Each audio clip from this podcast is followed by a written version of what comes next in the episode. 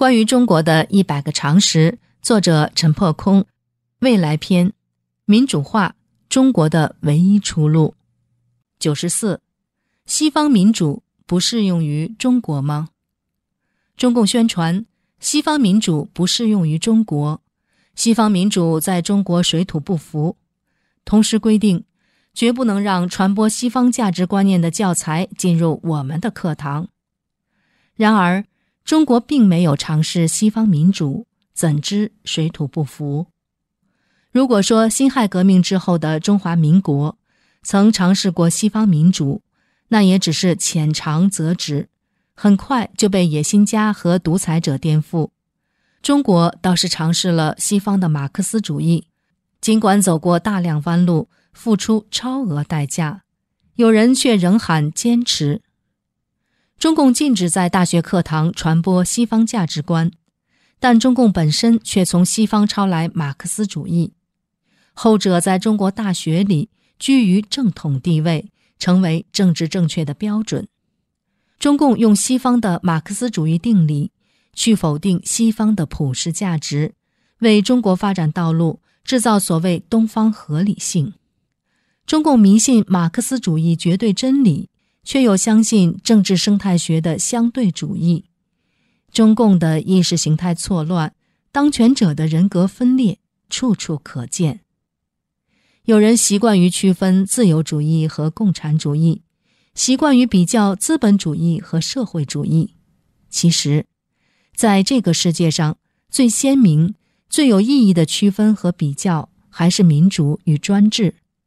有人又把民主与专制区分为西方的和东方的，中共就以西方民主不适用中国为由拒绝民主。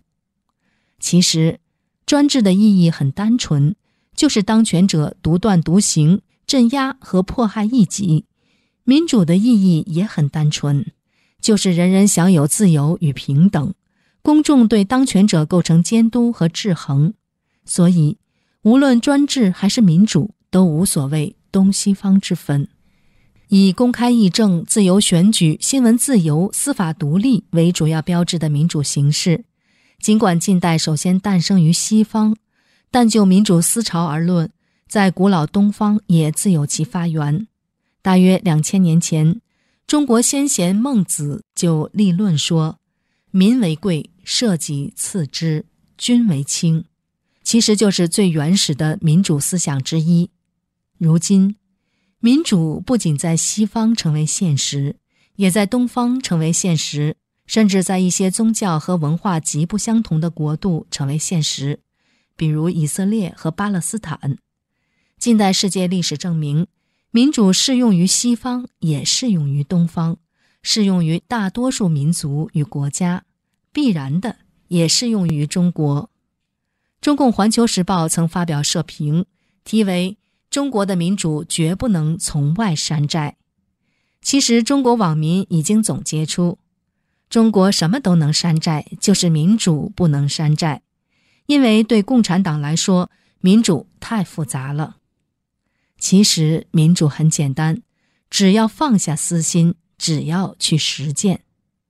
民主，无论是西方的还是东方的，一个主要的形式就是公开选举。选贤择能，任贤用能，从古至今就是人类活动的基本法则。古代中国有科举制度，依考试测智能，以智能受官职。十年寒窗无人问，一举成名天下闻。说的就是不问出生，唯才是举。当今世界，大多数国家都建立公开选举制度。让能者竞选，由民众投票，全面公开，务求公正。